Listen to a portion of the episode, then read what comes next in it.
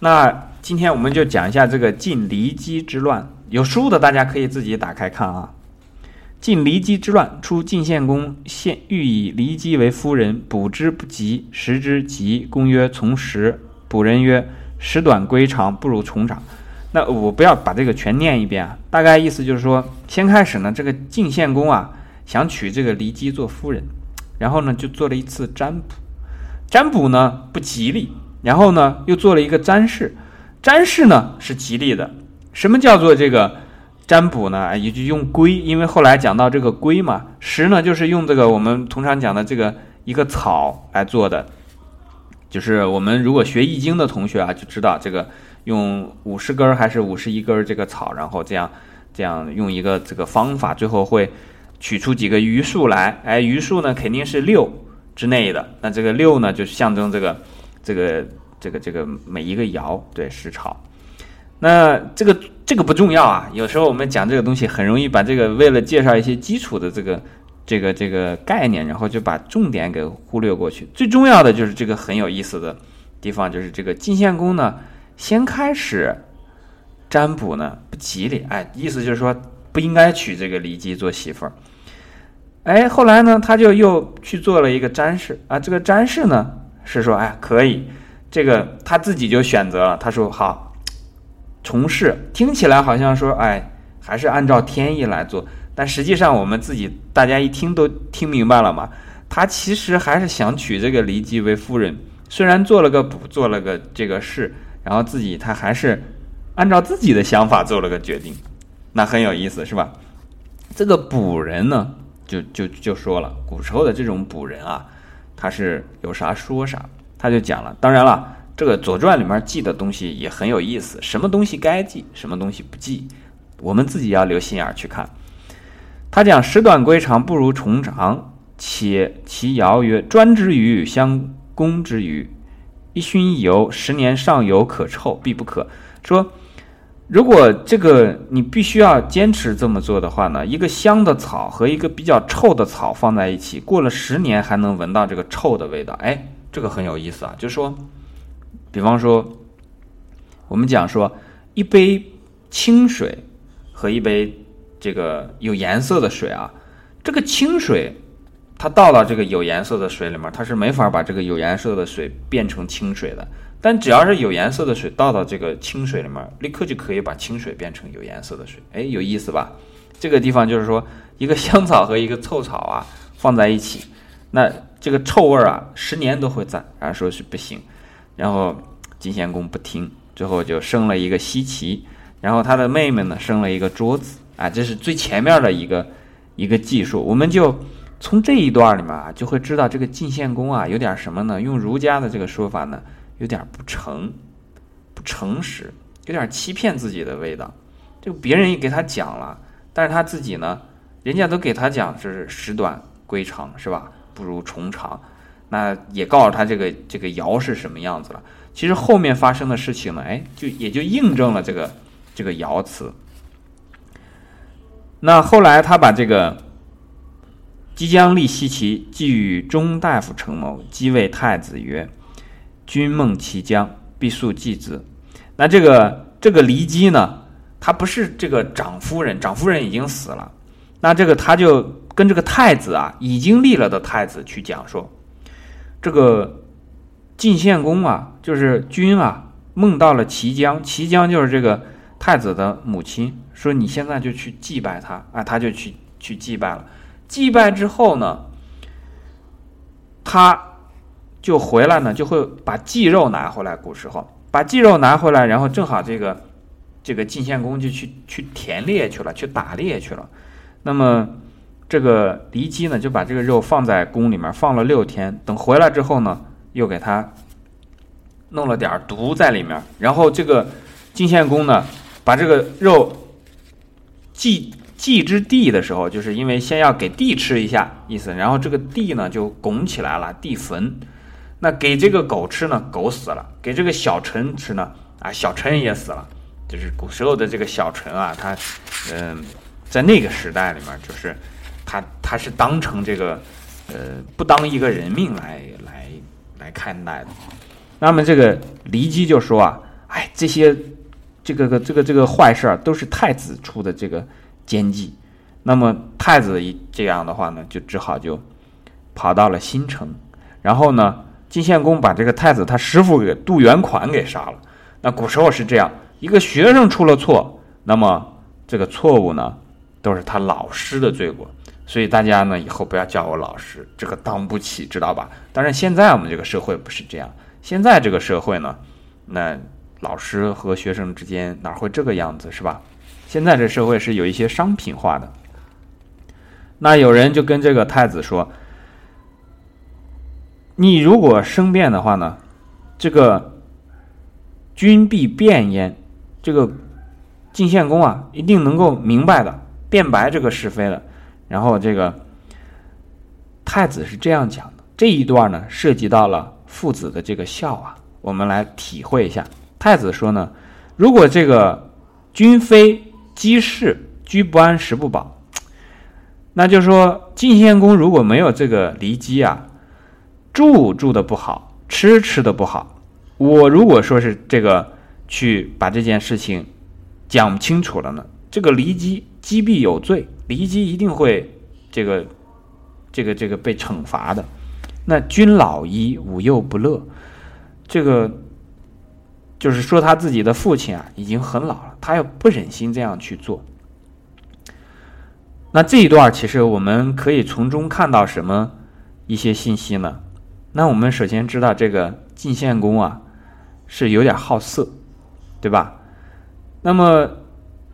如果没有这么一个骊姬这样一个人呢，他就居然这个居食不安，而且这个太子其实是非常孝顺的。如果这样做了之后呢，他这个还不忍心他的这个父亲，嗯，因为这个事情其实就使他的父亲很为难嘛。要么就是一方是自己的儿子，一方是这个这个骊姬，而且晋献公最起码的这个，呃。道理还是懂的，在这种情况下呢，他就会去把这个骊姬治罪，一治罪呢，然后自己啊居不安，食不饱，然后这个太子还不忍心，然后别人就问他呢，说子其行乎？那你还是走吧。那走不走呢？这个太子就说：君实不察其罪，被此名也已出，入谁纳我？十二月戊申，异于星辰。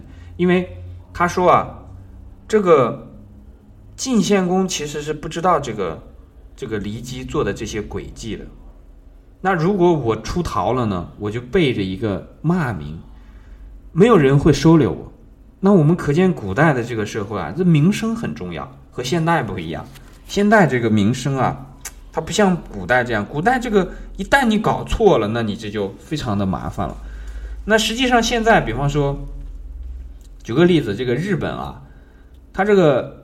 以前有一个企业，就说这个企业啊，他在跟别人签合同的时候，这是一个就是我听别人讲的一个真事儿，就是跟别人这个签合同里面呢，他这个惩罚条款啊，就是说如果别人这么这么欺骗了你，或者是这个他做了一些不合适的事情，这个这个这个获取了自己的利益，那你一定要写上啊，如果出现这种情况，怎么去惩罚？呢？这个日本的人就讲的说，怎么可能？他怎么会去骗我？那这个中国人就跟他讲说，这当然是有可能的。后来这个日本人就说，他肯定不会这样做的，因为如果在我们这里，他要是如果这样做的话，他这个公司肯定会倒闭，百分之百会倒闭的。所以这个是我们讲，在国外实际上还是有这种情况的啊。实际上我们在欧洲也有这样的，也见过这样的这个事例，人们很看重自己的这个这个名声。自己的这个这个怎么讲呢？就是说，你做的事情是不是对？你是不是一个诚实的人？这些事情在在国外来讲还是非常非常之重要啊。我们只讲相比啊，相比中国来讲，这个确实还是有很大的这个不同的。那最后呢，他说，既然我又不想揭发这个骊姬的罪过，然后呢，我又不愿意让这个这个自己的父亲。晋献公这个过得老年过得不舒服，然后自己就自杀了。所以他们这种时候呢，有一点点这个这个舍身取义的味道，因为这个事情就是把他逼在这儿了。一方是孝，对吧？那么他也可以说是，哎，我就让这个事情啊实事求是，然后怎么怎么样。当然，我们现在的人可能不太能理解这一段，我们也不要去强求。那后来这个骊姬呢，然后又这个告了另外两个公子。那告这两个公子呢，一个是重耳，一个是夷吾。说这两个人呢都知道这个事儿，跟晋献公讲，说这两个人都明白，说他们串通的。然后这重耳就奔蒲，夷吾奔曲，两个人都跑到一个跑到蒲这个地方，一个跑到曲这个地方。那先开始这个这个后来呢，就是这个晋献公还攻打过这个蒲和这个这个这个曲。那么夷吾呢，这兄弟俩我们会发现，他跑的是不一样的地方。其中呢，就是先开始重耳跑到了蒲的这个地方，然后后来这个这个这个夷吾啊，有人就说让他也去那儿，他就说了我不能去。如果我们俩本来被别人怀疑是这个这个这个这个有问题，然后他先去了，我还后面去，这样的话就是属于串通了，所以他就不去。哎，所以他们很洁身自好。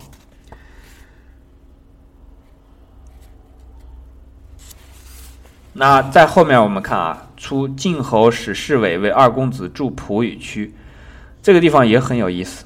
这个晋侯啊，就是这个晋献公，他去给这个两个公子啊筑这个蒲城和曲城，就是古时候啊给自己的这个公子去筑这个两个城啊，然后不慎置心言，把这个城墙里面呢放上了木头，然后以武树之，这个以武啊。是另外那个重耳，一个是重耳，一个是夷吾嘛。夷吾就告状了，说你这个城墙啊做的不对，因为他不如法。那么这个晋献公呢，就去问这个侍卫的罪。侍卫呢就说了这么一段话：说臣闻之，无上而威，忧必滋焉；无容而成，资必保焉。寇宝寇资之宝，又何甚焉？守官废命，不敬。固资之宝不忠。好，我们不全念了。大概的意思就是说，你这个没有这么一回事儿，就是说没有需要去抵御的，无容而成；没有需要抵御的，没有需要作战的时候，你去做一个城，那这个是很不对的事情。然后你这么做呢，守官废命不敬，固资之宝不忠，失忠与敬，何以事君？你这个就把忠和敬都失掉了。你怎么样去让让人们怎么样来这个，这个这个侍奉自己的这个君上呢？这个地方讲的最有意思的一点就是说，你平白无故起这个事端啊，这个事端的缘由啊说不清楚，最后如果给你推理下去呢，就说你这是不忠不敬，对吧？你为什么要做这个城？那实际上我们就知道，在晋献公做这件事情的时候呢。就叫做什么齐家不慎，他这个给自己的儿子两个公子造了城，就是让他们去防备什么样的事情的。我们可能不太容易理解这一段，因为在那个时候，他还属于一种相对来讲比较淳朴的。在后来的时代，那每一个这个这个公侯伯子男这些爵位的有爵位的人都要给自己造成的，他自己就把自己对立在这个呃这个这个。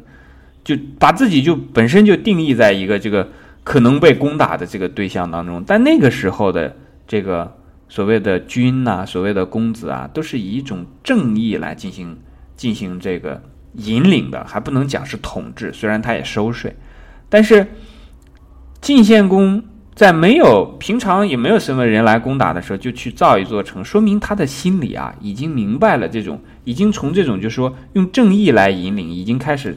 用这种就说是刀兵来引领这个方向，已经在在在转变了。所以这个侍卫呢，就给他讲说：“失忠与敬，何以事君？君其修德而固宗子，何成如之？”说你应该修自己的这个德啊，然后使你的这个后代，包括说重耳这个这个遗物，你你自己的这个宗子啊。他们可以是得到巩固，就说你自己把自己的道德，把自己该做的事情做好了，你这个这个儿子们的事情何必给他修成呢？修成他岂不是就是要打仗嘛，是吧？我们当然现在很难理解了，因为现在从这个比方说汉朝之后、秦朝之后，基本上都是这样的，就是说一切以刀兵剑嘛。就像清朝快灭亡的时候，那么袁世凯跟这个这个一个王爷讲的时候说：“哎呀，这个现在我们大清的这个王朝啊，岌岌可危了。”这个有一个王爷还说呢：“说不怕，有兵在。”啊，就是说他时时刻刻呢把这个老百姓当成一个是用军事的这个方式来来这个管理镇压的这么一个对象。那这个时候呢，我们正好看到的是，在晋献公这个时期呢，他正好是处于从一个用仁义来引领的这么一个状态呢，开始向这种就是这种我们现在所熟悉的这种用用军事啊啊用这些这个凶器来进行统治的这么一种转变时期。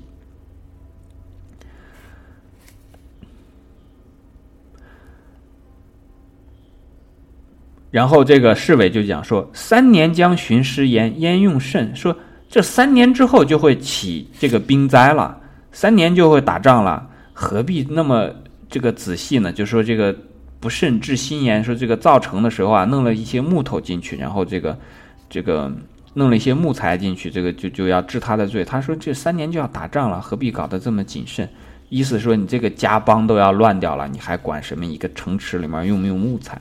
然后。”退而复约，回去就做了一首这个这个赋作诗啊。古人这个说话都很文雅，那所以说不学诗无以立，所以我们要经常学一下这个《诗经》里面的，读一读，慢慢的、慢慢的时间长了以后呢，自己也沾一些文气。他就说，呃，大概的意思啊，就说狐皮袍子杂乱蓬松，一个国家有三个主人，五随侍从，一国三公，五随侍从。啊，都是四个字四个字这种的，有点像这个就是隋唐之后所讲的啊，这个什么东临碣石，以观沧海啊，这个这个这个呃这个文法。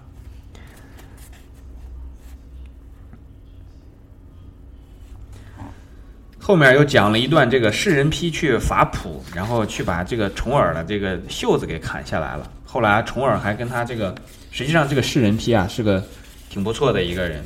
然后后来这个重耳还跟他算了一笔这个账，那这块儿我们就不讲过去了。然后六年春，晋侯使贾华伐屈，这刚才讲的是这个急难，公使士人批伐普。那我们知道一个重耳奔普，一物奔曲，两个人去了这个地方呢，然后晋侯都派人去收拾他们去了，敢不听这个老子的话？重耳曰：“君父之命不教。”然后乃寻曰：“教者无仇也。”于环而走，然后于原而走。披斩其妾，虽出奔宅。那么这个晋献公让这个士人批去攻打这个蒲城的时候呢，重耳说：“这个君父，我们知道有君君臣臣，父父子子。那么君为臣纲，父为子纲。那他这个时候呢，晋献公既是他的君上，又是他的这个父亲。君父之命不教，他父亲和他的这个君上来这个。”派出的命令来攻打他，他不许抵抗，不许这个和人家这个去去作战，和他的百姓讲啊，因为他蒲城内的这些百姓啊都是属于他的，他那个时候就相当于一个地主，这个所有的蒲城内的这些老百姓呢听他的指挥，他说不许抵抗，然后呢还跟别人讲了说，如果谁要是这个抵抗的话，那就是我的仇人，然后跳墙走了，结果跳的这个。这个慢，然后袖子也很长啊，被这个士人批歘一剑就把他这个袖子给给砍下来，劈斩其切啊。那这个《左传》里面写的很形象啊。那回头我们再看这个这个这个遗物，呃，六年春，晋侯使贾华伐屈，哎，后来呢又去这个晋侯晋献公啊，又去收拾这个这个这个遗物去了，攻打这个屈地。遗物不能守，遗物守不住，这个他老子来收拾他的军队也比较强大，那他只好蒙而行，将奔敌。那么，这就是刚才讲过的，就是他们俩呢都要去同一个地方，但他走之前呢，就和他的百姓做了一个盟誓。古时候的这个盟誓很很有意思啊，随便用什么东西都可以盟誓，拿一块土也可以盟誓，用一个树也可以盟誓，那用一个宝剑也可以盟誓，也可以用一个什么。大的东西来盟誓，但是说一句顶一句，盟而行，将奔敌，他将也要去敌国了。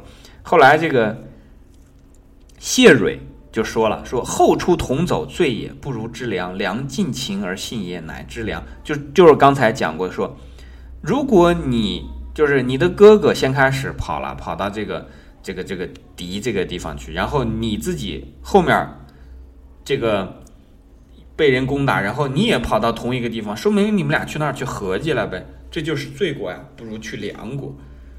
这个地方呢，我们结合《论语》当中有一句话叫做什么呢？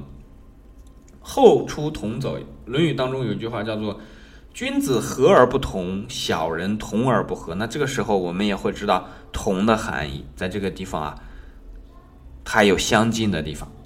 那你虽然你是后来离开这个地方，但是你还是去了同一个地方。